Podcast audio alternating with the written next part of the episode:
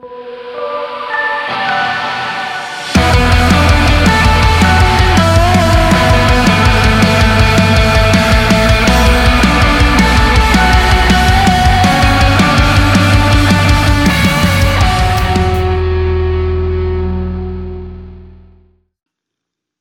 and welcome to episode 12 of the Amo Hour.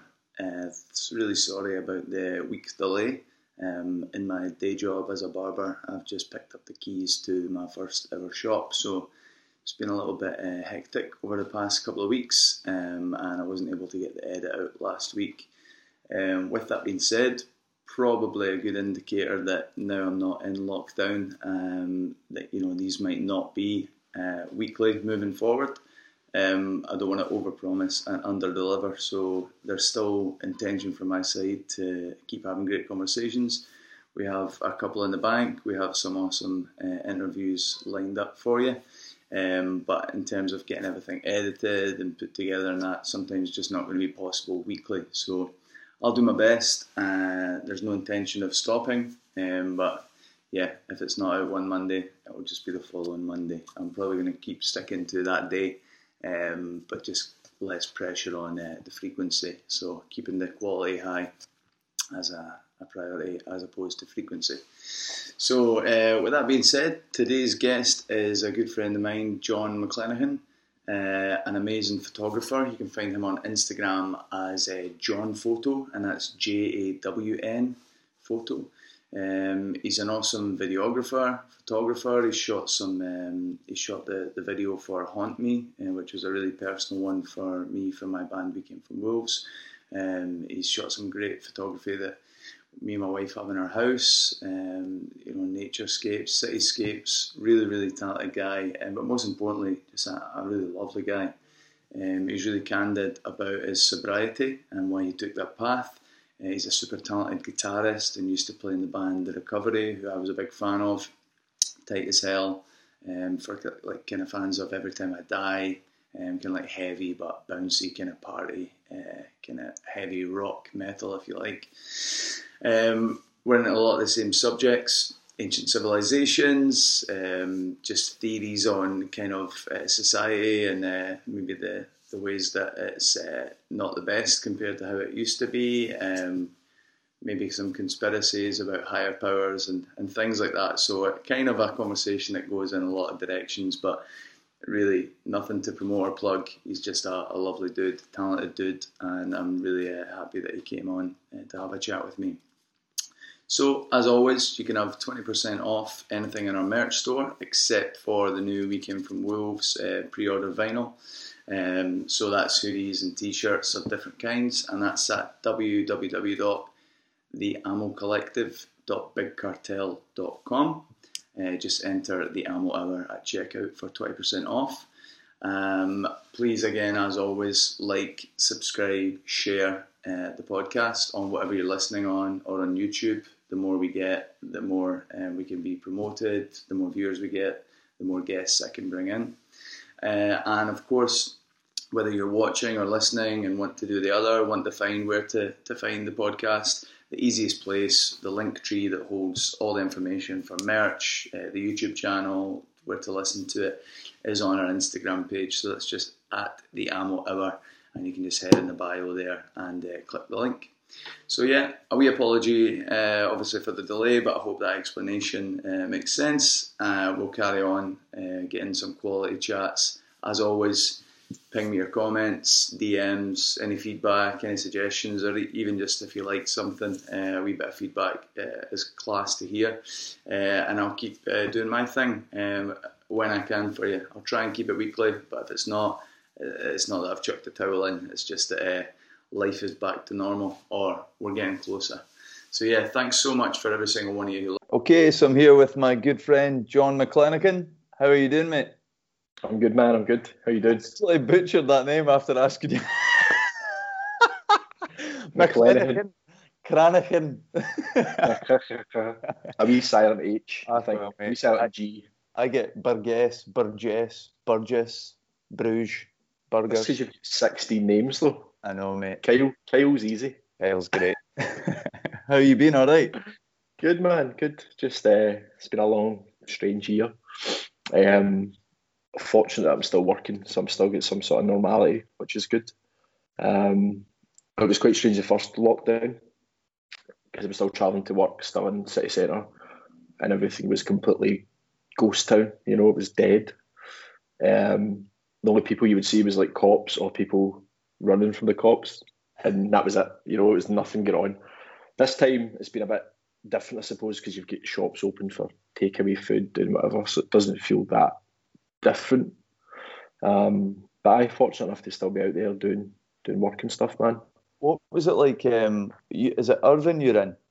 Irvine, yeah, just Yeah. down on the west coast. Do you think it's been better or worse being like a small place through all this? I never really thought about it before, but Kind of because we don't have any family down here, so for us to travel to see people, you're not really supposed to.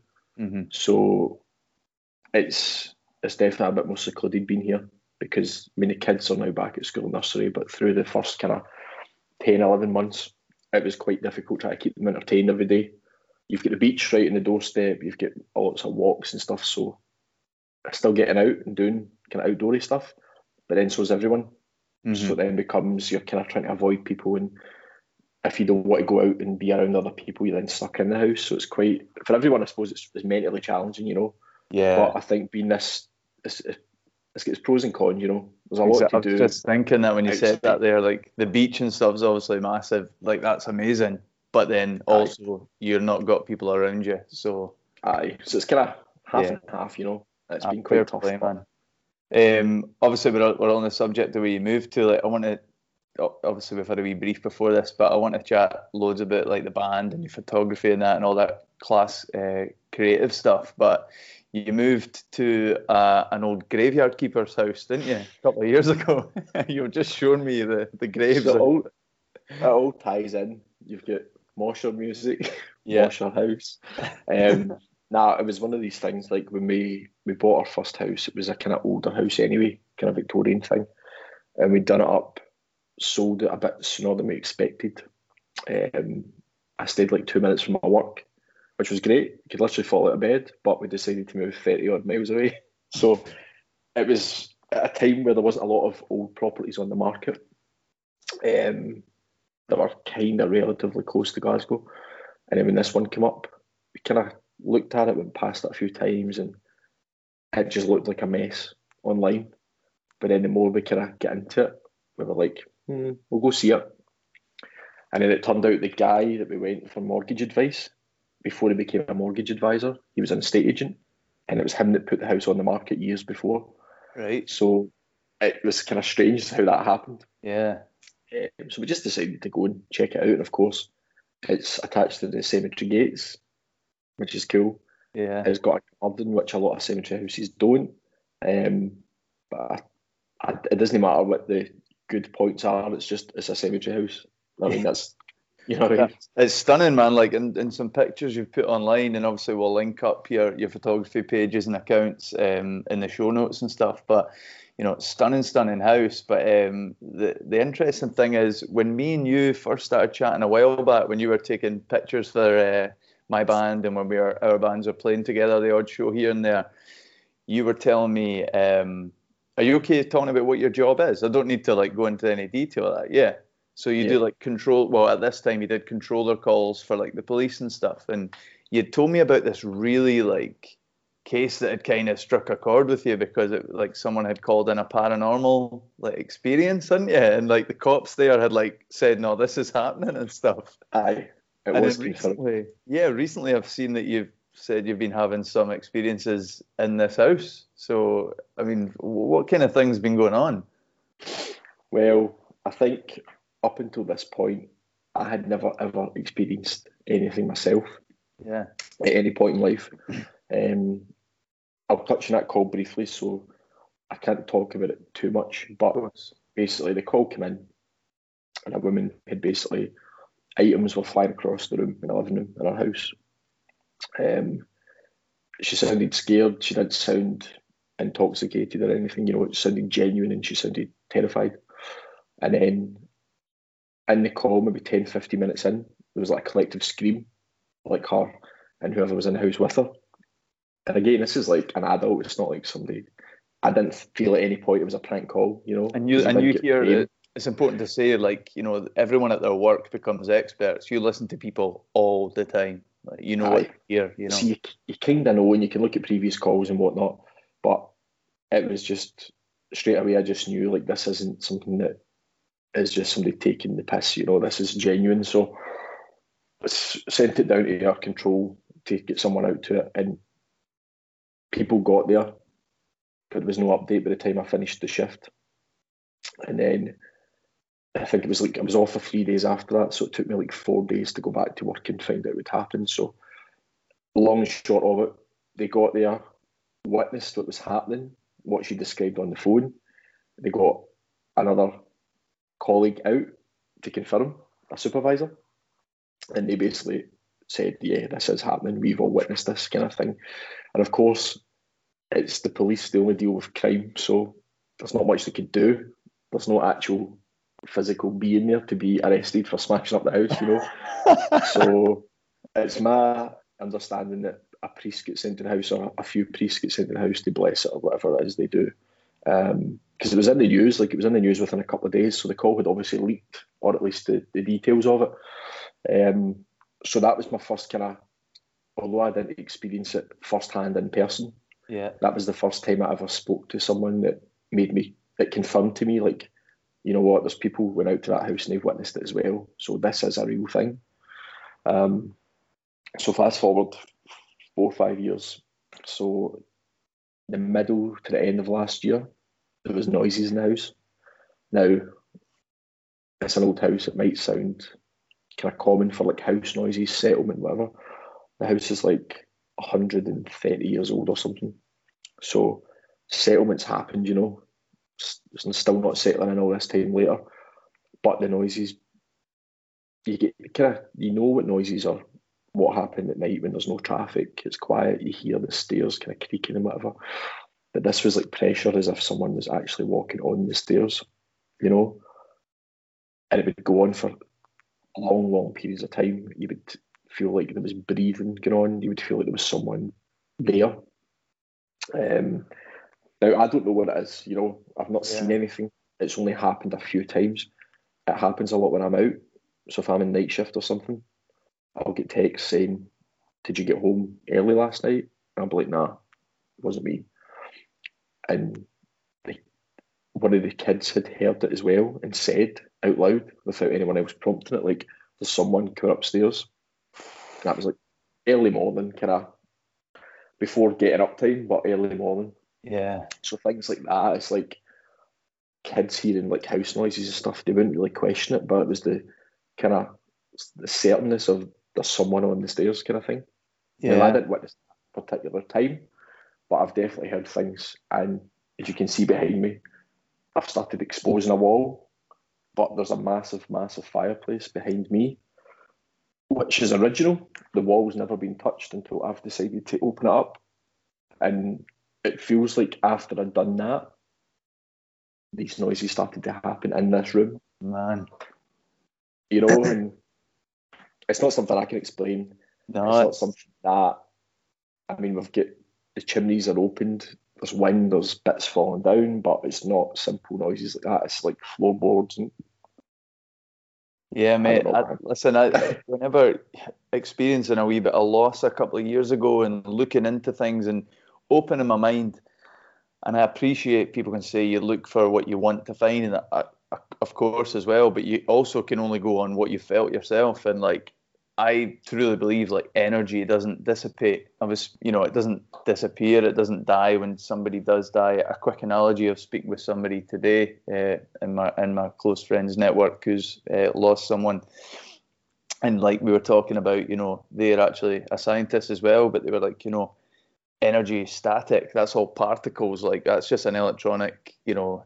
Um, an electronic, I guess, portrayal of like the particles that are in the air and everything like that, right? right. So when when my dad died, like I was listening to loads of podcasts, try to get some sort of sense. Just and uh, somebody had said this analogy of like you know, if this body's just like a vehicle, so if if the if the car is your your outside of the car, the bonnet, the metal and that is our skin and that. The interior, your muscles and that. There's your leather seats and stuff.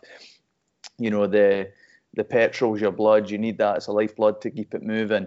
And then there's a the computer, the thing that you know sends the signals from touching the the pedal to to do that. That's your brain in function and everything like that. But who's driving the car? Who decides yeah. that you want to go like you know, roll the windows down and feel the sun on your skin. You want to take a longer detour. You want to sit and listen to music. You know, in our body, we can we can you know put pins on all these things. But what what makes you kind? What makes you like nice? You know, what makes you decide to be altruistic? You know, to be a leader. All these things. Like there is no part of the body that does that. So, you know, if if if spirituality and stuff like that, if it's like unresolved energy because there was something bad happened or they're drawn to that place, like you know. This is it, and I think you're right with that stuff. Like a brain's a brain, you know, it's a grey matter. It's the mm-hmm. same. My brain's the same as your brain, but your DNA, your traits and stuff passed down from parents and whatnot, your learned experiences that, like, sometimes you can't control who you are. You know, you've got a conscious, you can make decisions, but you're influenced by things like your makeup is stuff that you're born with, you know, and a brain is just a physical piece of muscle the same as the next person. So where does that data go? Where does that kind of I don't know, vibrations and stuff, you know, like all these things that you're influenced by everything. And where does all that go? Because I mean I don't know, but I do think that there's something that's kept here. I do as well, man we we speak me and you both like um, the works of like Graham Hancock and there's loads of people like that who not only getting into the ancient uh, civilization stuff. Um, I've actually never done like psilocybin or any mushrooms or stuff like that. It's something that I'm interested in doing. Um, you know, it's not a drug. It's like a a, a tool, I believe, and, and, and listening to all these people who are very well respected. You know, they're not sensationalist people. They're yeah, they, they come up with some claims on alternative history, but that is the essence of what a scientist is. It's like if there's not a proven thing, then you have to keep exploring it. You know, we yeah. we want to like, no, it's the status quo, even though we can't prove it. That's not actually science. But you know, I, I think I touched on this in another call as well. If you look at like mushrooms and fungi and stuff like that, they're the oldest organisms like around. Like they say they may have even came on from like meteors and stuff like that. It was like the first life spores and stuff like that. So why is it we only view technology as things that are much more recent, like plastic and metal and billboards and like an iPhone? Like that's all really new. Surely the oldest things in the world are actually more advanced. Um, so just because it looks like a mushroom or it's a spore, like that doesn't mean it's not a technology. Like we tune into the radio and can hear music, but we can't see it. Literally, someone just built a plastic thing with an antenna to pick up a Like so, what if there's things in dimensions and consciousness that we're not even aware of, you know, and, and those are like genetic memories and things like that. So, that could be everyone who's ever lived here, like that energy gets picked up in different ways and you communicate with different places and that. Like, this is all heavy stuff for two guys just sitting drinking coffee, but but yeah, man, like I, I believe there's far more to it than like this just one level. Like you are in a physical body and then you die, you die. That's it. I don't right. I don't believe it. Nah, there's got to be more, and it might never be proven. It may be something that we can't physically prove.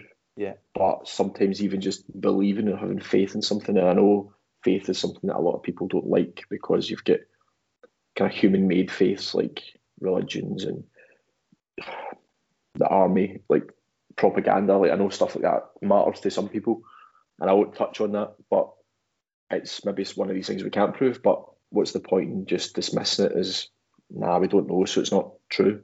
Exactly. If that's the case, we wouldn't have anything. Like progression doesn't necessarily always need to be moving forward. Like looking at stuff in history, looking at mushrooms and organisms that could maybe open up answers to other things. Mm-hmm. Like just because it's something that's old, that's never been looked at, it's not. It's still a progression. Whereas you touched on technology, like people wanting to push for smarter, faster AIs, phones, laptops, whatever. Like that's all taken away. Like the thought process for people. People are relying on technology. People aren't having to do as much physically, and I talking about lost civilizations, like all the things that these people would have done physically, and we sit on a phone. You could sit on a phone all day and lose a whole day Yeah. just sitting on technology. And think about all the stuff you could search for on a phone on the internet to look into these things, but people don't. It's Mhm. almost like nobody wants to pay and fund projects for that kind of thing. You Yeah. know, for sure. and who who knows why? But if it's not known, then there's no no problem trying to find out these things. You know. G- Graham Hancock was one of the, the first people I'd ever heard speaking about ayahuasca. Um, so it's like, you know, the Amazon rainforest is like got millions and millions of different plants, and on their own, it's like this for, for anyone that's not listening, uh, who's not heard of it, who's listening, like on their own, it's a vine and like a root, I think, uh, or the leaves and a vine. But on their own, both things are just like toxic, wouldn't do anything, would just make you sick but in this really weird way of like steeping them in water and then mashing them and then doing all this stuff, it then basically creates DMT, which we've all got inside like our bodies and stuff, and just is the the most full on, um, I guess psychedelic, um, hallucinogen, uh, whatever. And there is studies now, so for you know centuries, thousands of years, every all these Amazon people are are, are taking that and seeing like the women of the forest and like anything that they are fearful of or they're not sure or they're suffering from depression or they need to break through in their life this woman this spirit teaches her. And everyone's going to be listening to this going fuck you know this is wild. But like you just said there man you can search this. Like there are normal people businessmen and fucking you know scientists and doctors and just regular people who are suffering from depression and uh, and uh, addiction and things like that they're going and taking this and seeing the same things and getting messages personal to them that are then having results that are like I'm pretty sure there was this test and it was like 90% people were addicted to like you know proper proper um, like heroins and opiates. And like 90% of this test group just quit it after the ayahuasca session and didn't go back. And this stuff's not getting light shined on it you know? No, and I'd be happy to anyone like messages me saying, "Oh, show me that data." I'd be happy to because I listen to Absolutely. stuff all the time. It's crazy. it kind of it kind of proves that the whole mind over matter. Like, although you're using an hallucinogen to to get to that place in your mind, and whether you're seeing an, an image of a woman in the forest or not, like to be able to do that one time or maybe for a course of a week. I know some people go and maybe take it over the course of so many days. Yeah. But if that's how it's affecting people and that's the benefits they're getting, like surely that's something that should be Of course. I don't know how they would make it readily available because then you're going into the Amazon and taking their medicine, I suppose. But it's something that again we could go down so many holes with this stuff because you could talk about people not wanting to cure everyone's depression. They don't want to cure everyone's fears because that's how people can be manipulated and controlled. And And obviously we live in a. And buy things. Aye, we live in a consumer consumered society and democracy.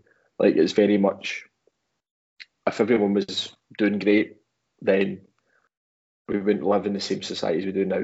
You know, people would try and overrule, people would try and do their own thing. People wouldn't sit back and let people dictate to them what's how things are, you know, and I don't mean that people would riot, even just simple things like people's wages are set at this price and cost of living and whatever, like people would see past all that. Yeah. Um, and I think today's society, like the younger generation, I think a lot of people are seeing past all that anyway on their own. Um, people seem to be more inquisitive these days.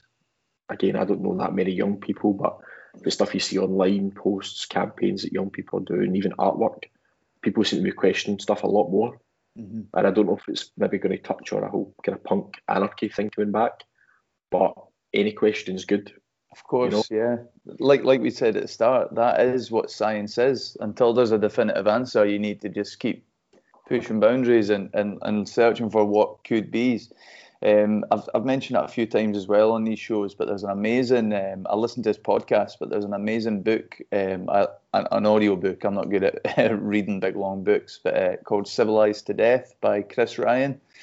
and that talks about all that. You know, it's like the happiest, like statistically, like matter of fact, the happiest people in the world are like the last bastions of like hunter-gatherer societies. So your Papua New Guineas and your Amazon people who are not like in the deforestation part of it, who are actually left on their own.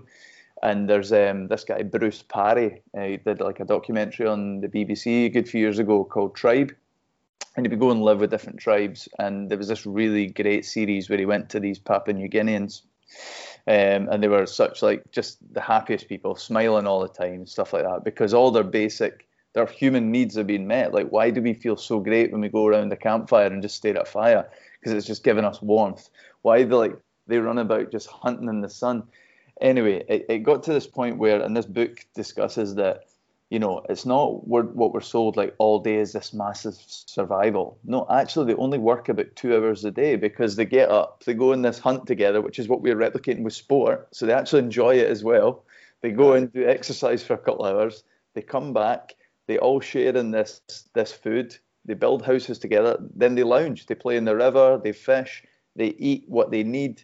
It's a great society. And when they would they were taken to uh, England as part of this kind of spin-off series for like a week to like do things and do all this and that. And the host family, the guy that they were staying with, would like go out in the morning and not come back till way at the end of the night. He was knackered, sitting in his chair, and they were like through the translator, like, why does he do this? Or he does it to provide for his family. And it's like, but why why isn't the whole village providing for his family? Like why aren't they all doing a little bit so he can be here with his family? And like Aye. they absolutely split it right down to the basics. Like there's depression and there's consumerism and there's all this to like hide for the fact that we're not actually living as the humans we're meant to be. We all love when we just go camping or go walk in the hills or go on holiday. But what is it we love about holiday? It's not these posh restaurants or that. It's being in the sun and the warmth and just sitting by the sea. We don't need right. a lot. Just you know? getting away. Exactly, man. And that's what's crazy. Like you spend your whole life, and it's just money. Like money controls all. Like you panic about money. You yep. take out debt because you don't have the money to buy what you think you need or what you want to give someone. You work overtime for more money.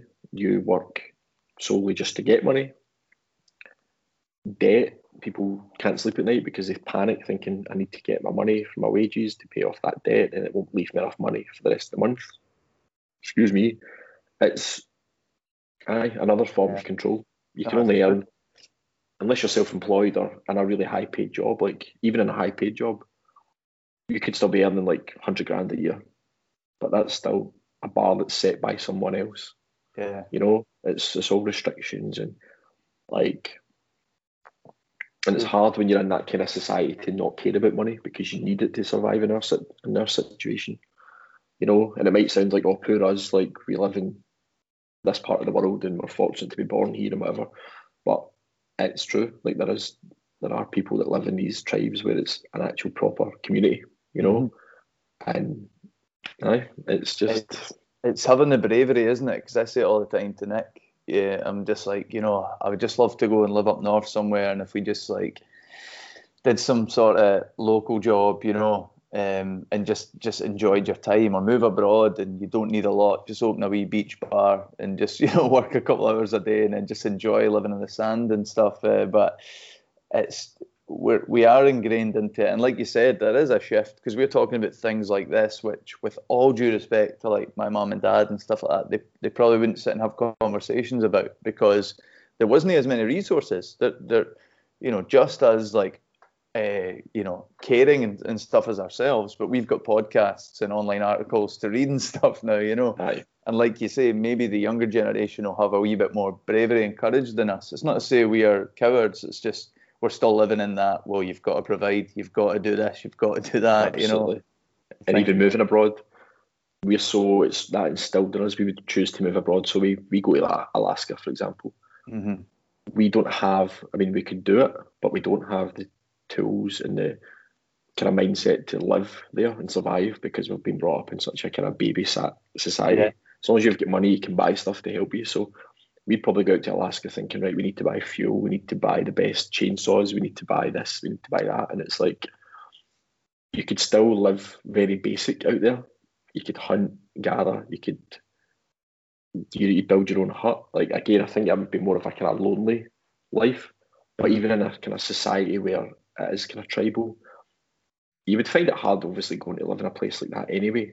But there's just so much you could do, but we probably doubt ourselves so much because we've just we've had a cushioned kind of life, you know, we all the things that we can buy here, and uh, it's something that it could be done, but it's we would still rely on money and money monetary value and stuff like yeah. move abroad, start a bar, you're still having to start a business to make money. Exactly. You know, Even in that example, you're you're still like there's something that's pinning you back. Like, well, what job will I do when I'm there? Like our whole thing is just about the job. It's like to just maybe renovate a van and go driving about. Like that sounds so simple, and I would love it. And I've spent a lot of time touring and loving that. I'd love to do it with my wife and just not have any actual commitments. But even then, like there's this fear. It's like it can't be as easy as that. Like, where's the money? You know. Aye. 40 grand in a van, custom built.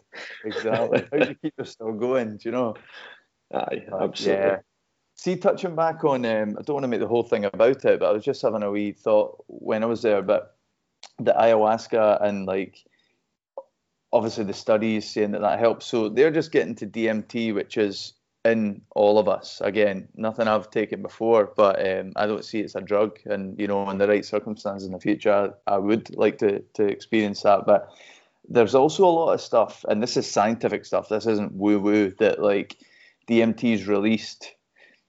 They don't, obviously don't know the, so, the the full reason for it, but it's released like when you're dying, which would kind of the body's pretty good at evolving things to stop. I mean, we obviously feel pain, but that's our nerves, so we know to go and like heal it. We can't just let that blood keep pouring, etc. But they say a lot when you watch animal nature shows, like an animal run away from a predator, but when it's actually in like the death grip, it's really relaxed because at that point the DMT is triggered. Like it's there's a death blow being served. It's not just lying there dead. And and you do see like not to get too morose, but you do see with accidents and people and that. Like obviously they call it shock, but if it's really chronic, like you know, people usually kind of like are silent before the end. You know, it's not. Yeah. If it's if it's, it's not, like kicking and screaming. If it's not not life threatening, that's when the the pain and the shouting and the screaming. You know, and obviously things are so. So there's this theory that maybe like the DMT either takes you to the next plane, what we're talking about with the energy and stuff, and then you know that time slows down and like what all these ancient ancient faiths like you've been talking about all the ancient like indian ones and ones that maybe predate you know if we could get so deep on this but predate like what we know as civilization and the structures that were there when ancient civilizations came across them that we attribute to them but they say no we're so far longer. But um you know all these ancient ancient faiths talk about you know the spirit and and and it not being the physical realm, that this is just like a training ground, or this is just where you gain experience on that level, and then the next level's the ethereal, and then who knows where it goes. Maybe the DMT, and when these people are taking it and connecting with this spirit of the forest, or getting life lessons that help them throughout whatever they need to, maybe it is like heaven, in our words. Maybe that is the next bit, and it's not like this, you know, big fluffy clouds and you meet God and stuff, but it's like, right, you leave the body and then isn't that a plane? And maybe it's just when you take this and the doses that aren't enough to kill you or you're not dying and getting it that way that you're just getting a wee taste of that. And it's like, right, without your ego, without your body, without you caring how you look in the mirror or this big spot I've got up here or losing a bit of weight and stuff, it's like, release all that. Here's what you should be focusing on because this is what's important for the next bit. You know, like it's like the pure state and like heal your a bit of advice or exactly that stuff. Just it's so interesting to me, and yeah, I, again, if people listening don't have any recollection, it might sound like a lot of waffle, but there's so many resources, like you know, and, and I'll be happy. Yeah, anyone can send a message. I'll send that shit, but it just interests me a lot, man. But also, it's pretty scary. Eh? Like when people when people pass and come back, or people are right on the brink, and I think that's my kind of, again, just a theory, but when people, maybe their body does shut down and it does think that's it, and with resources that we have, we can bring people back, we can defibrillate, defibrillate people, um, CPR. Like, if that's released at that point, maybe that's why it's so common for people to say that they've seen things. Mm-hmm. You know, I've seen exactly. my, my life, I've seen people that have passed before. I've seen this white light. I know that's quite a basic one, but maybe that's what it is because oh. adrenaline, DMT, whatever else comes out, but it's kind of it's come out even though it thinks it's dying. The body has started to shut down, but then they've been brought back to life. Exactly. You know, they've always, people have a lot of recordings of people having these outer body experiences and seeing things, and because the brain still obviously is an, an effect. So even though your eyes are closed, whatever, your brain's still recording the images that you're seeing. Mm-hmm. So maybe that's no, for sure. I think see things, you know. This, they say like the amount of DMT in our body, like what people usually take for trips and stuff like that, is like you know a droplet of what is released. I believe it's from the pineal gland. That's where it's stored.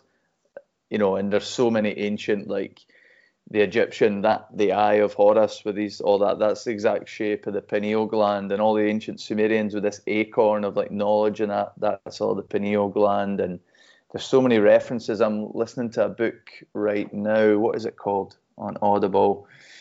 Uh, by a guy Brian Muraresku, and there's a Joe Rogan on it. Um, to like he, he kind of talks about it for two hours, which is obviously good if you don't want to listen to the whole book. But the immortality key, and it's talking about how the first religion was basically psychedelics, and this guy's never done psychedelics in his life because he thought it was important not to do it to give a to do his research correctly and stuff. Graham Hancock's actually the foreword.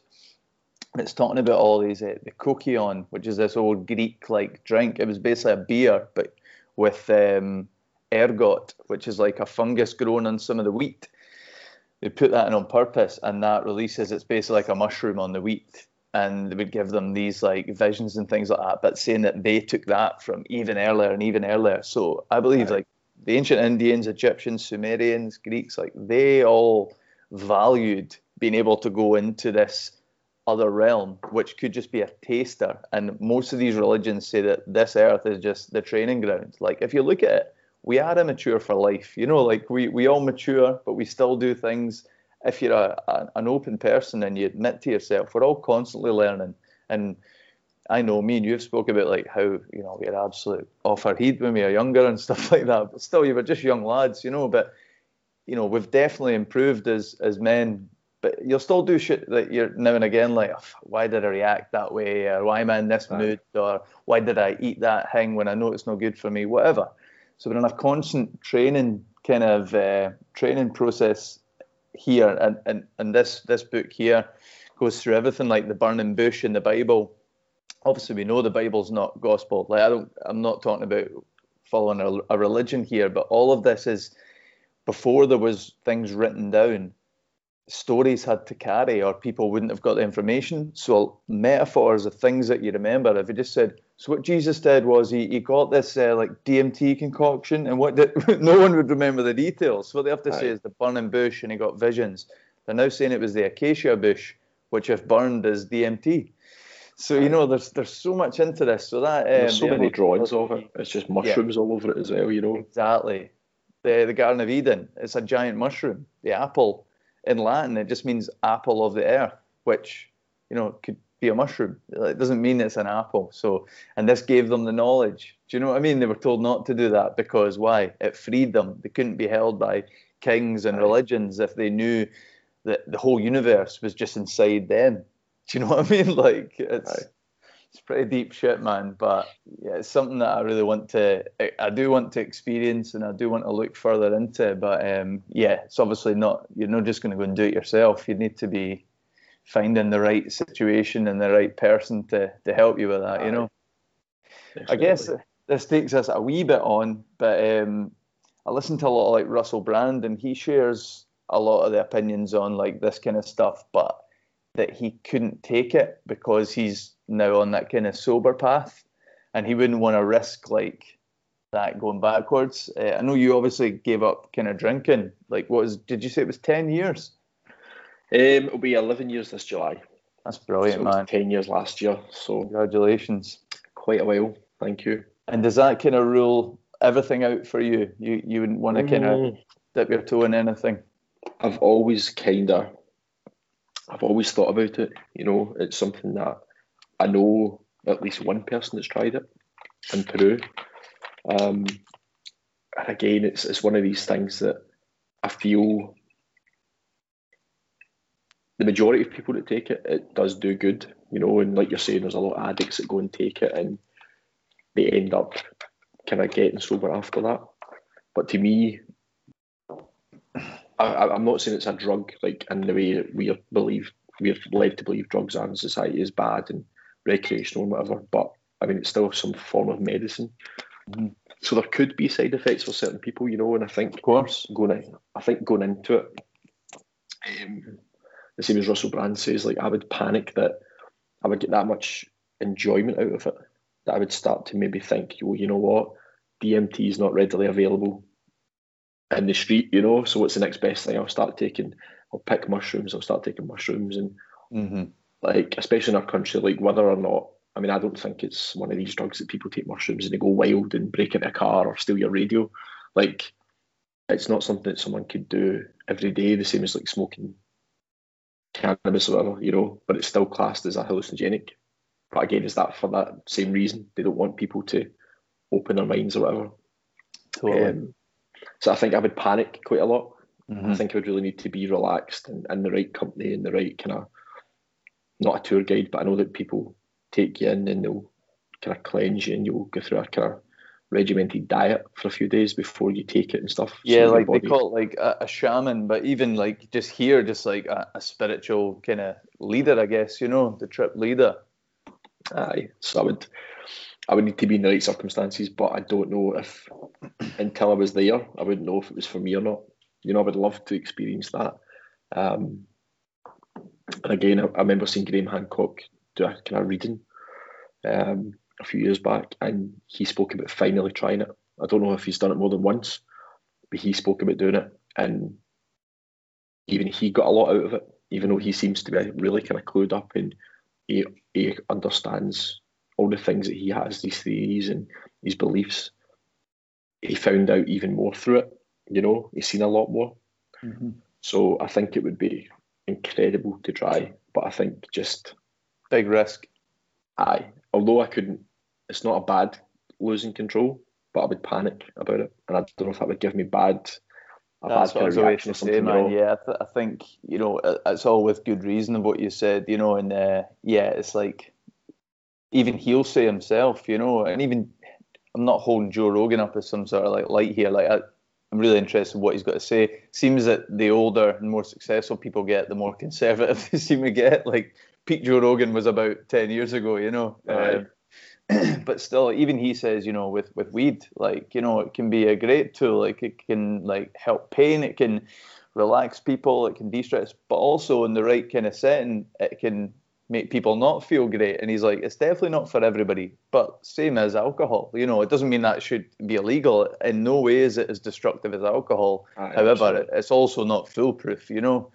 Um, are you comfortable talking about like why why you did kind of give up booze and stuff like that? Absolutely. I mean, I think for me, growing up, like I started drinking really young. So even like 14, older cousins, drinking beers. Like you're talking like one can of beer would last you like hours. You know, it's not as if it was full on alky at 14. yeah. You kind of dabbled and grown up listening to punk music and rap music, and it was just always this kind of kind of rebellious thing. Not that alcohol is rebellious, but it feels like having you're a kid and it's something you're not supposed to do. Mm-hmm. Um, and even just like getting into rehearsal studios and things like that at a young age, it just felt like I don't know, it's like any kid, you want to try, you're not supposed to, and you want to do things a lot quicker than you should. Um, but it just became part of like everyday kind of life, like too early, I think. Like even being in high school, you would go into town and go to pubs, you'd have a fake ID, all your friends, well, all my friends were older, so they were in the pub anyway. So you'd go and meet up with people, have drinks, and it just felt like that was a way of freeing yourself as well. Um, again, right setting, right amount, it's great, you know. Mm-hmm. Yeah. I think the more I drank, the more it took to get that feeling of being free and getting kind of tipsy and whatever.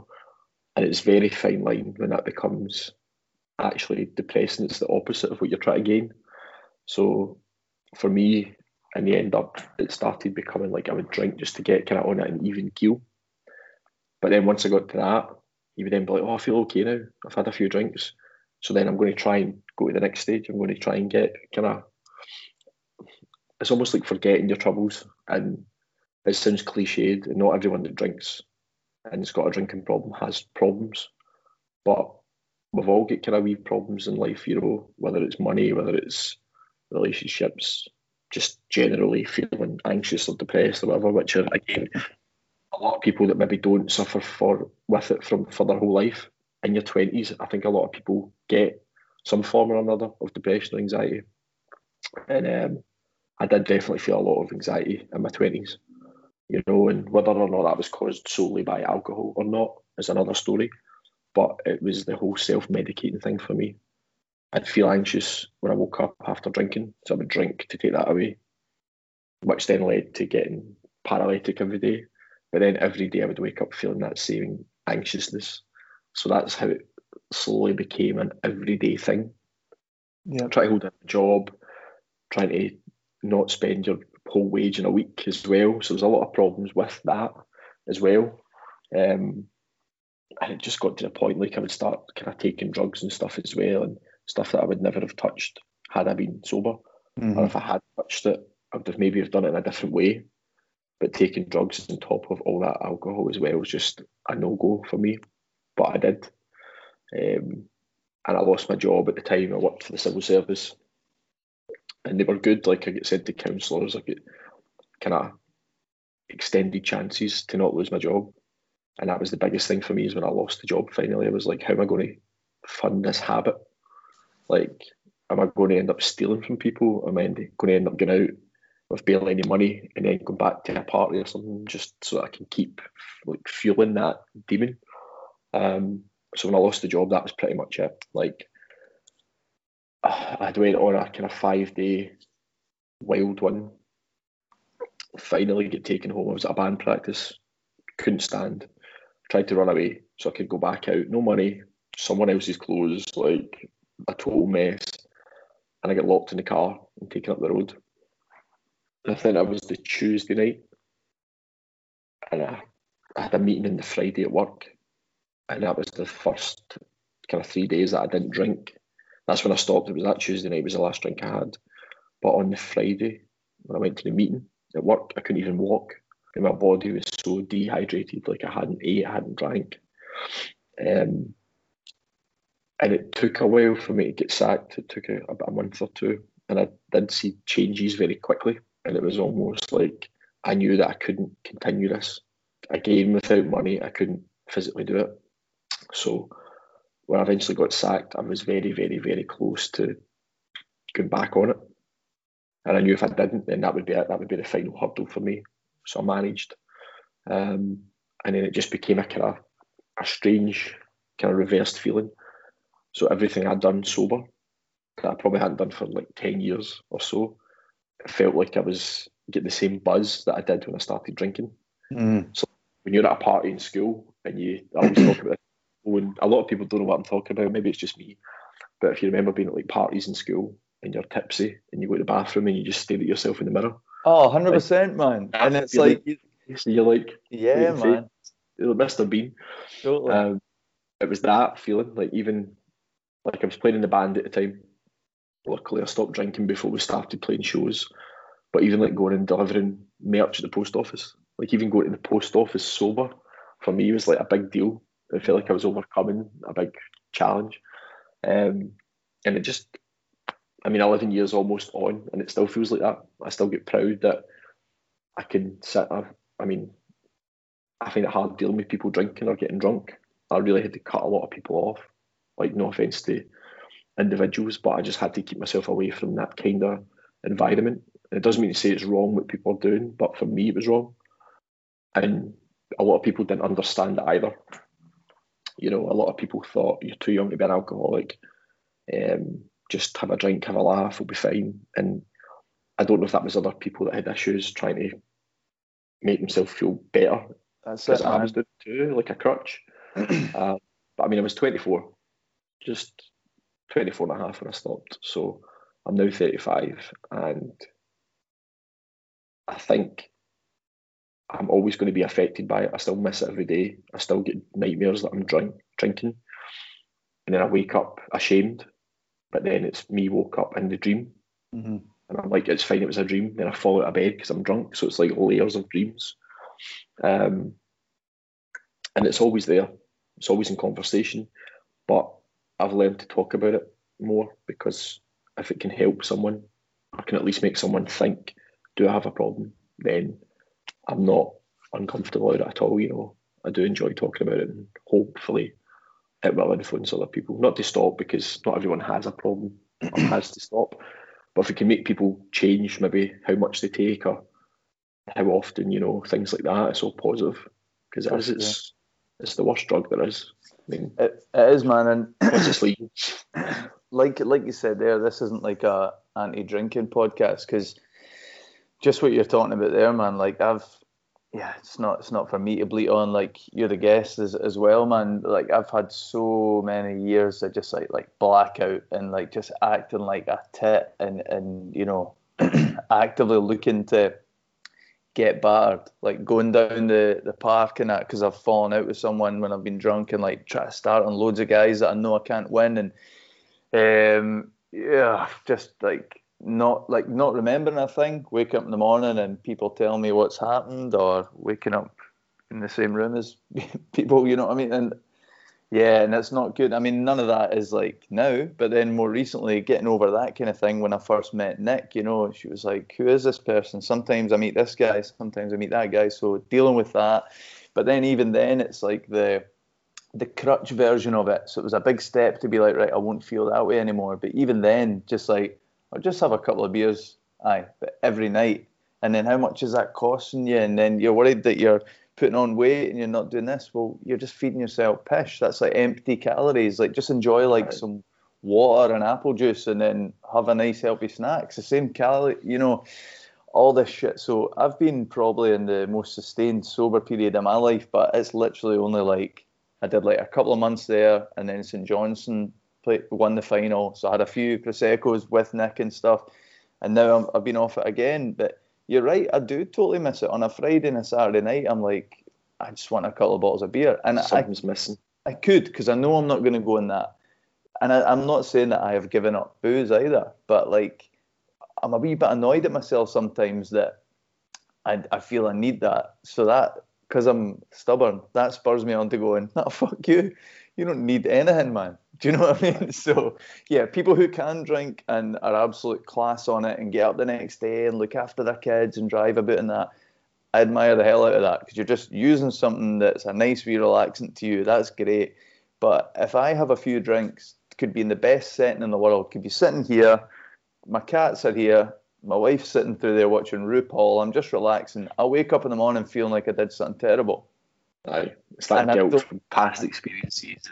Exactly. So that must just be my kind of brain. And I remember really early on when I used to get so so blackout drunk that a few of my mates were taking like everything under the sun, and uh, was at a party one night and I was like, "Oh, give me some of that," and it was probably the best thing, one of the best things that anyone's ever done for me. My mate um, turned around and said, "Nah, man, you'll like this too much."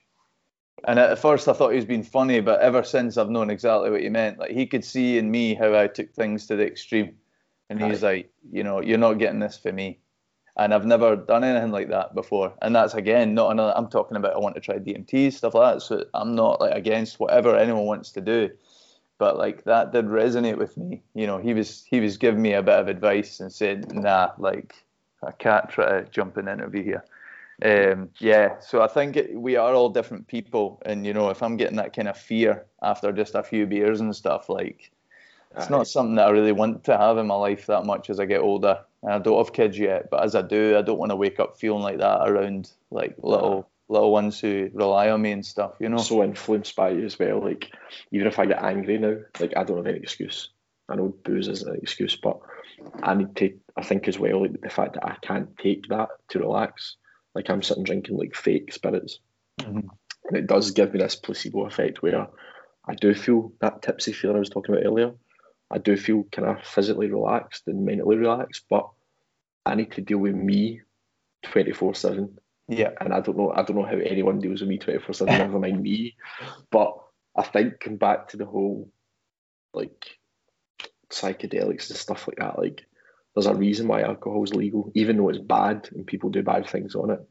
It's it's our only. It's like a carrot being dangled. Like you want to. That's the only thing you can legally buy that will make you feel slightly free from your stresses and your woes and whatever. So again, it does cause mayhem.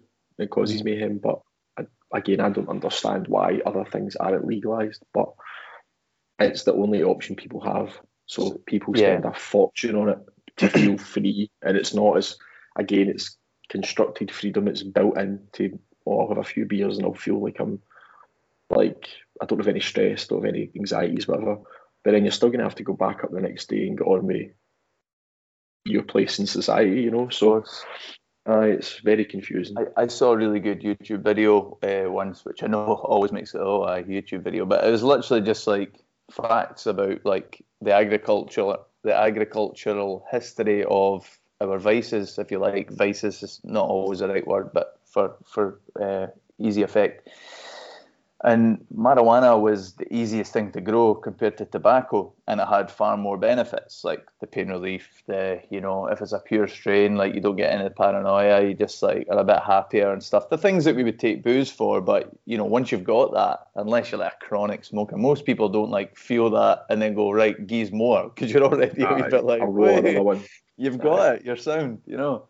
Um, but then the tobacco industry was like, nah, we'll. Uh, tobacco used to give those kind of effects as well. Um, but they were like, right, we'll take that out, really, really reduce it. So just a tiny wee bit of a nicky rush, you know, so that people need more and more and more. And we'll ban marijuana so there's no competition for us. and then booze, you know, we'll, we'll make that legal because you know we've got control on it like you know but we'll make it that's what the prohibition about we'll make it illegal that um you know you can do it just in your own house but then slowly we'll re- return it to manufacture but then people will just be conditioned to buying it off us they won't Aye. They the generational past yeah it's past where people would even put in the time to try and do it themselves so all these things just about profit and stuff man but it's quite clear that you know and you know mushrooms like if we want that little escape like you can find that in the ground and you could grow cannabis yourself you could do all these things but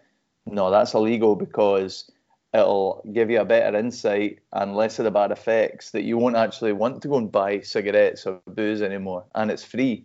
So that can't be made uh, legal you know? Exactly. Like how and again i don't want to touch on it too much because of my work or whatever but course, yeah. like people smoking grass like like it stinks right? Obviously it's very potent smell and whatever. People complain but the stigma of that but yet people will go and buy 20 cigarettes with tar, like, with it's no just killing you. Yeah, so pure, pure cancerous, um, really horrible smell, so so expensive, um, addictive. Yeah, addictive and no benefit, no pain relief, no anxiety relief, no lifting your mood. Literally just a coping stick, a coping mechanism because of the stress it puts you under. Right. So yeah, man, madness. If people, yeah, if people like are looking into that, you know, again, I'm not here like waving the flag for like anything, but it's just common sense, you know. And so many countries in the world are waking up to it, and it's. I heard um, another podcast, the Duncan Trussell uh, podcast. They were talking about it. It's just our generation's prohibition. We watch these movies in the twenties, like I said, about them smashing the stills up, but producing like the government actually producing the bottles to then sell on the black market. So it looks like it's coming from someone else. They're happy for booze to go out there. They just need to be getting the cut. So that's all this is. You know, they've just been make it illegal so that people like are doing it on the fly so that when they bring it out themselves, people will pay that premium because it's easy and it. And you know what? I'm fine with that. If it, if they put some of the taxes in, if people aren't going to be put in jail for smoking something that's natural for all this, you know what I mean? But um, right. yeah, it's quite clear it's just for been profit and control the whole time, you know. Absolutely. Um, we we better touch upon uh, the band as well. Um, the recovery. Absolute class band. Absolute, yeah, yeah, man. Um, I'll link, I'll link, I'll link stuff up to that as well. But like, really, kind of every time I die vibes with kind of like your own kind of Scottish spin, and it was class, man. You guys, you guys were flying for a while, eh? Like, talk, talk to fun. me about the journey and what happened to to be not well, doing it. it kind of was. I was still drinking at the time, so Andy the singer was in a band called DB68, which were kind of like pop punk, kind of had introduced synths and stuff in the later stuff, kind of Motion City soundtrack almost. And there was another few guys in a band called Mistake Us for Friends, which were like a kind of skate punk band. Again, they'd done a lot in their own right as well, toured with some great bands. And they had kind of split up fairly recently when Andy's band split up. So me being me, drunk one night, I was like, I'm going to ask these guys to join a band who else were doing it. Now, bear in mind, I'd, I'd played in a band when I left school. I was rotten because I was drinking. I could play guitar a wee bit, but I was always drunk anyway, so I, I couldn't really. I was never focused enough. Couldn't write, couldn't play, couldn't do much other than turn up and just say I'm in a band. So that didn't last very long. Um, I hadn't really played guitar in years, so when it came to doing it, we were all kind of like, "What is this going to be?" And believe it or not, we started out playing kind of technical pop punk stuff, kind of like Four Years Strong, Set Nice. Your Goals kind of stuff. And then it just became a kind of natural progression. We're like we were all kind of listening to like Every Time I Die for years, and it still had that same party kind of feeling that you get from pop punk, but it was a bit more hard hitting. Um, so we just kind of decided, well, why don't we touch on heavier stuff, but we'll try and keep that fun as well. We won't be heavy for the sake of it. So, I mean, the songs did get kind of heavier and more technical as time went on, but we were we were always just trying to write stuff that we would have listened to. You know, like every time I die, Norma Jean, Thrice, all these kind of bands that were big, but in this country, like we would all go to gigs and see these bands, but they wouldn't be that big in our kind our mainstream, I suppose. Um, and we thought we'll just go wait and see what, how we can push boundaries with that kind of style. Um, it was very quick. Like before we had even played our first show, we got a support slot at King Tut's, um, supporting title fighting basement, which was pretty big for us because we loved the bands. Although a lot of people were kind of pissed off because we were we sounded different to these bands, but at the end of the day, it's like anything like we spoke about. It's all about profit, and we were seeing that we had sold out Nice and Sleazy's in our first show, so obviously we would sell tickets for a support Mhm. which is how it works. You know, you know yourself. It's all about selling tickets and getting people through the doors. If you don't, what's the point in playing? You know. Mhm. So it kind of started moving quite quick. Um, we'd done a lot of prep before we even played a show, so we looked to get a music video done. Mostly for promotion purposes. A lot of people were laughing like, "Oh, you're filming a video, but you haven't even played live." But it was more so that we had stuff to share because obviously MySpace at the time was growing. It was becoming more like a personal website. So you had all your images up and you click through links and stuff. And it was just so that we had stuff to share to promote our gigs when we finally started playing. Because what's the point in doing all these songs in the background and then you've got nothing to kind of promote and then no one comes to see you? It was a So new thing give- as well, man. Like people aren't just going to stay on your page for like the grey music symbol, like MP3. Like Aye. you had to, you know, if you were serious about doing it, you should never be ashamed of doing things seriously. You know. Exactly. And I mean, how many people would say to you, like, again, it's an old punk mentality, like, I'm just doing it for the music. I don't want to make money. And the whole selling out thing. At the end of the day, if people want to play in bands and they don't want to work, you still need some sort of income. So if you want to make, make music from your passion, then you need to do the right things because no one's going to get into the music industry pushing against that stuff. People have stories when they talk about making it independently and all the rest of it, but sooner or later you're going to have to do something that someone else wants you to do to get money. It's just how it is. You know, mm. some people can't be avoided. They can get huge, like even Gerry that used to play in a band with one of the guys for DB68, like Gerry Cinnamon. He's he pushed so many boundaries just doing his own thing, and he's got massive over the last few years. Yeah. and he did do it on his own, but it's still it, it gets to the point where you need people coming in and doing your music videos. You need people coming in and doing a wee bit of promotion here and there. And I don't know what his situation is now, but there is always, on occasion, a person or a band that comes out and does that and gets to that point on their own, but it's very rare, you know. So for me, it was all about just treating it like a business, not necessarily money, but we need to get videos done. We need to get good promotional pictures done. We need stuff for people to kind of interact with, you know. And we had a blog kind of going for a while, and we done all our kind of own, I done all the images and photography and whatnot. And it just felt a bit more DIY.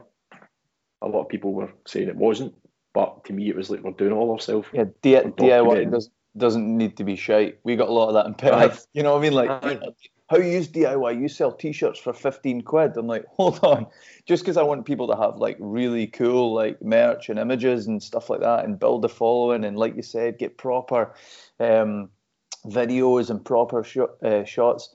That that's not not DIY. We're still doing that's harder DIY. We're not just pressing record exactly. at practice and going, "Ah, this is us." User user lazy DIY. Tape. Yeah, you're just lazy DIY. It's just, I mean, again, our generation, you've got more access to stuff. So cameras, we're starting to get video features on them. You could you could film a whole video on a DSLR for a couple of hundred quid, you know. Um, photos again, I would be doing self timer stuff for us. Like we got a shoot done at the very start by someone else, but generally it would be me shooting like behind the scenes and documenting stuff. Because the more content you've got online, and I hate the word content, but it's a factual word. Mm. The more you've got online, the more people, whether they like it or not, they, they're going to see the name pop up. They're going to see the faces. They're going to hear the music, and the more you've got on, it's like putting out a fishing net. You know, there could be people that would really like your band, but they've not seen you yet. So the more you're putting out, and again, algorithms. Look at Facebook and Instagram these days. MySpace was the same. You would sometimes need to scroll through people's uploads to find stuff that you wanted to.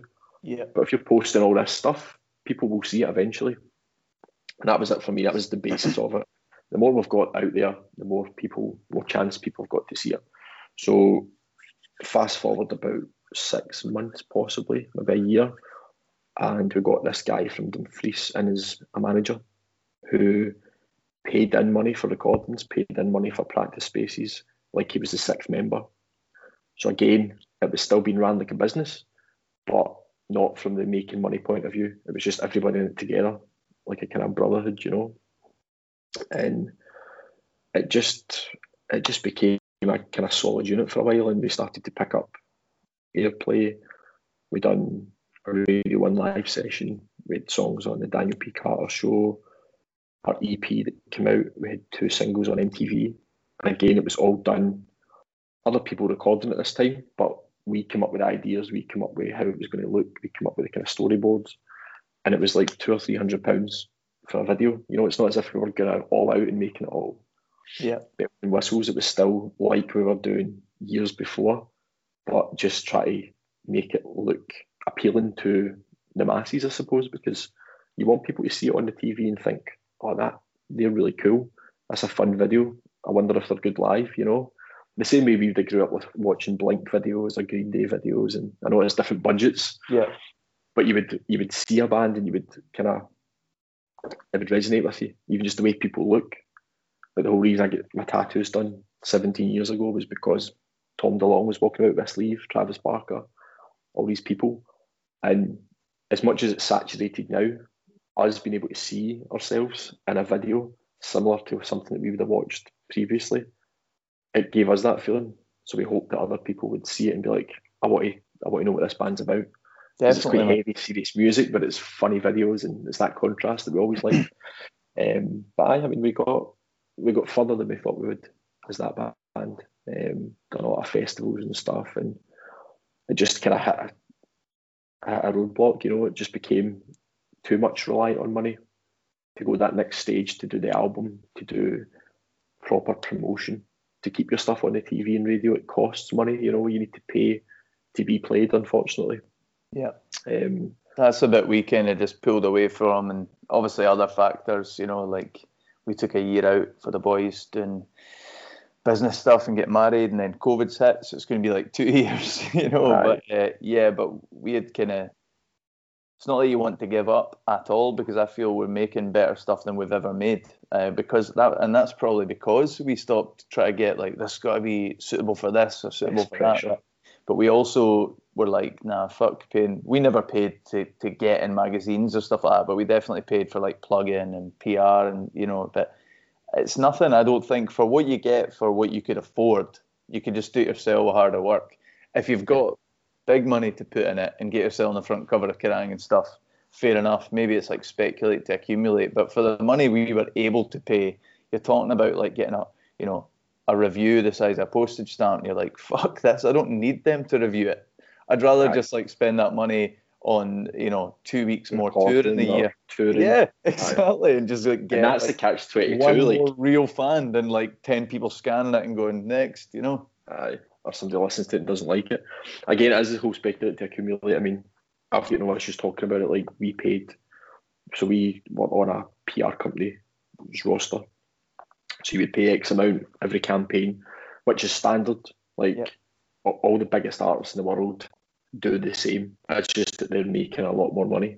So whether you're the Deftones or the Recovery, you will pay a fee, and they'll take those songs. I mean, radio presenters don't pick the track listings. You know what I mean? It's, it's songs provided to them by the labels or the PR companies, and they'll pick. They might pick a song here and there, but it's all plug.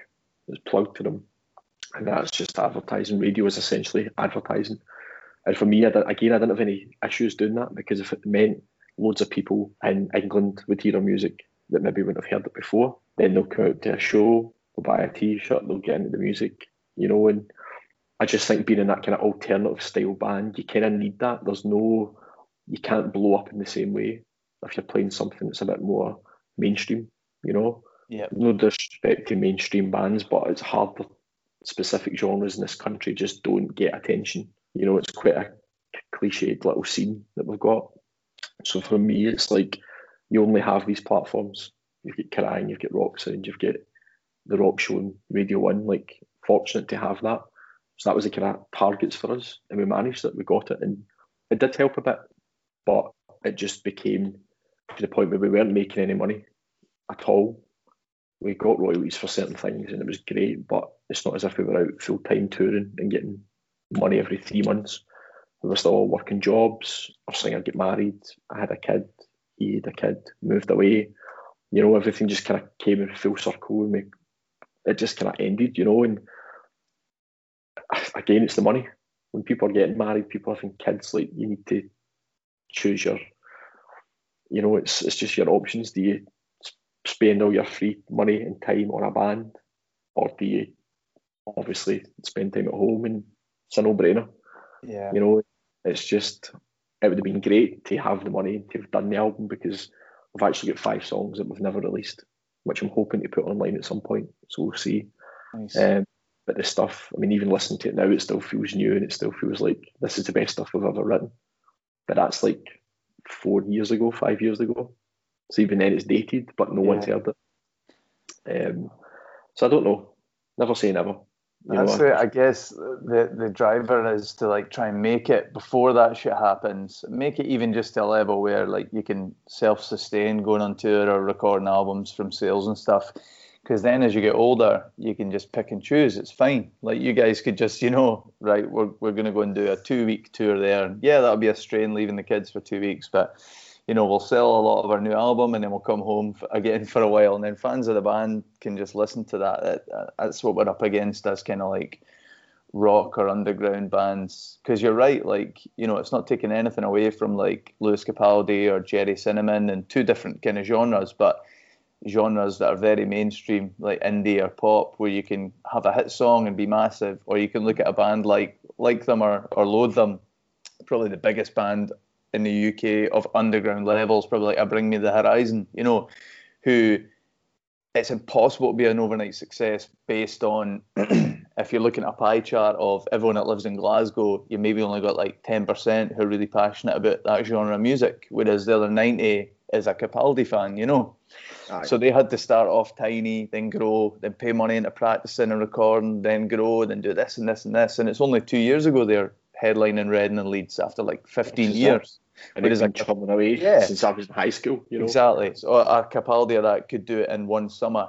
And that, again, it's taking nothing away from that. You know, that's popular music for a reason. But uh, yeah, it's it's not easy doing what they did. Massive respect, oh. but yeah, it's impossible for an underground genre type of band to have that overnight success. You've got to create that fan base, and it comes down to money because we could all do it if we could just stay on tour all the time, but stay we can't. on tour, stay on the TV, stay on the radio, and that's it.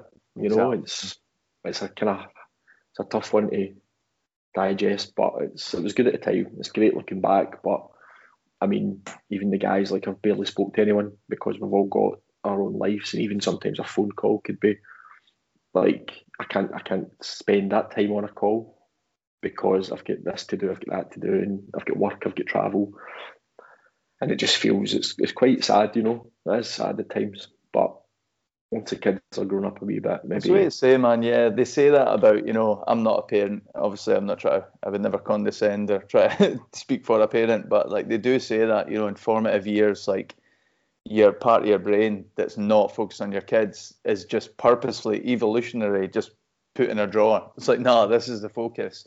But as they right. start to be a bit more like they want to go and see their pals and they're safe doing that and that you'll be sitting a bit around going, right, where's where's that bit of Jawn again? And just pull that out the drawer right. and then you have that mental capacity as well as time, you know. And even now it's happening like the past kind of year.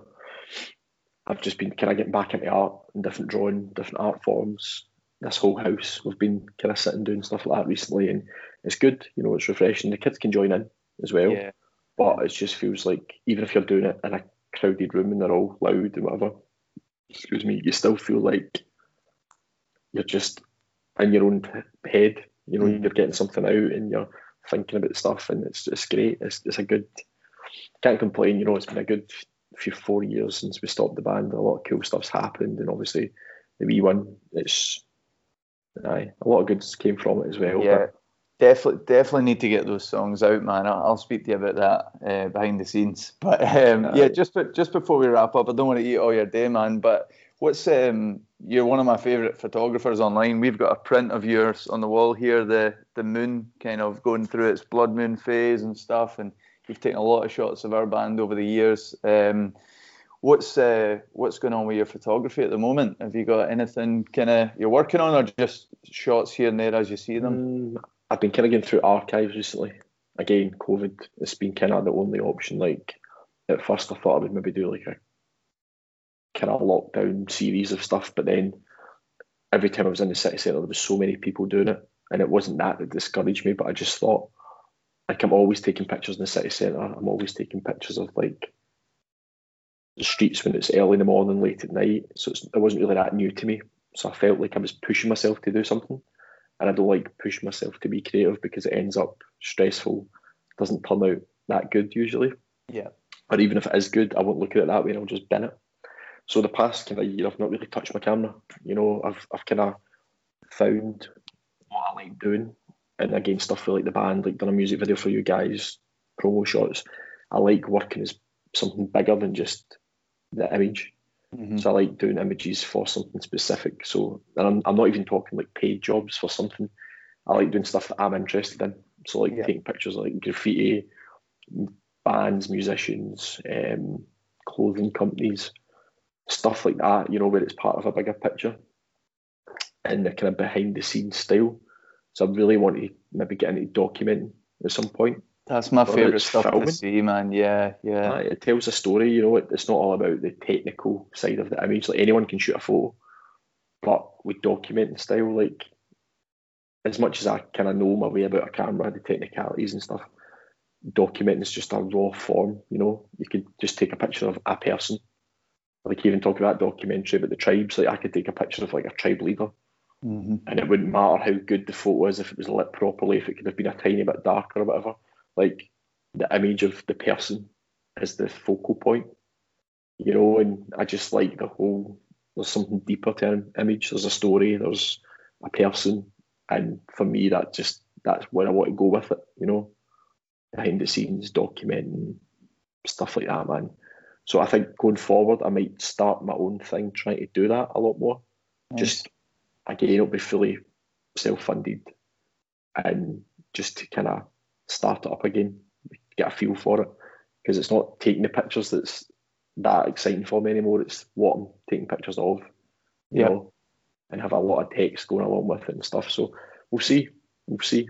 I've just made another wee note there, man, because uh, we've not announced things yet, but very like any day now, um, a second album and stuff like that. And we've always half-arsed it, like documenting it, and not for vanity. Like it's not like, oh, make sure you get me and this. Like I'm playing the guitar. Like I don't care about that. It could be all one of the favourite shots I've ever got. Um, a guy, Alan Gray, another good photographer. He took a shot of us uh, when we played Tuts and it's like from my perspective on stage and you just see my shoes my monitor there's a beer there's a wee whiskey there's a set list covered in sweat there's pleckies on the floor. I just love that because that's like it's like a shot like It's like I'm just looking- yeah i'm like looking at a tuner. I feel like i'm there on stage. Like no one would really see that photo before. They would see me from the crowd or whatever. And i love that. So even if it's like documenting like you said just you know you you know more than me. So man, I'll give you a shout out about that because we'll be doing some pre-production. We'll be doing the album, and uh, you know, there's a good chance it'll be the last one we ever do. Not that we'll stop doing music and that, but like you know, it's such a big undertaking at 35 to self-fund another album. It'll only be our second ever album, but to go down and record for two weeks, like it's not cheap, and uh, kids will be along. Yeah, I don't want ever want to be chucking towels in and stuff, but like it's feasible, it could be, and I don't want to take chances that we don't really capture that because that that part of it is it. Especially That's for you. well. I mean, you have got fans, you know, you used to always post up like the Spotify playlists and all these people listed in different countries. And that's cool because you know that even if you had one fan that Yeah. would watch that and get something out of it, obviously for you as well, it's good to have that documented and again show families if people have kids down the line. But it's the the fly in the wall kind of thing. It's not about vanity, like you say. It's just to give a pers- perspective that a lot of people won't ever get the chance of seeing. Not everyone plays in a band. Not everyone knows a band and can go in and watch a recording session. A lot of people don't even know how music's physically recorded. You know. Yeah. And it's just good having that insight for people to, and again, it'll resonate with people. People want to see that stuff. Talking about Blink earlier, like Blink done it so early on, and they released DVDs like Riding in Vans with Boys, stuff like that. Every time I die, were really good at it as well. They had a lot of kind of just constantly filming, and that's where you get the humour of band members. That's where you get like an insight into why the song sounds like this or the, why the lyrics are like that. It gives you a chance to maybe explain things, and people can be like, "Oh, I never noticed that before. That makes more sense now."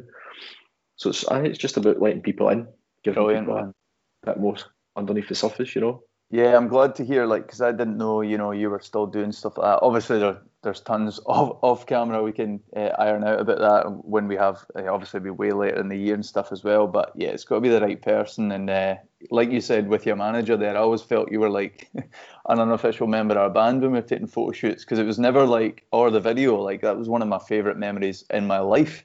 Just me, you, my nephew, you know, like shooting on the coast. Like, it was beautiful, man. Like, Uh, yeah, you've got to have the right people together to like allow you to just all be flowing and doing what you're doing without any kind of second thoughts. Eh? Aye, definitely, man. Right. So if people are, I'll link all this up. But if people are just listening, um, is it just Jawn Photo on Instagram?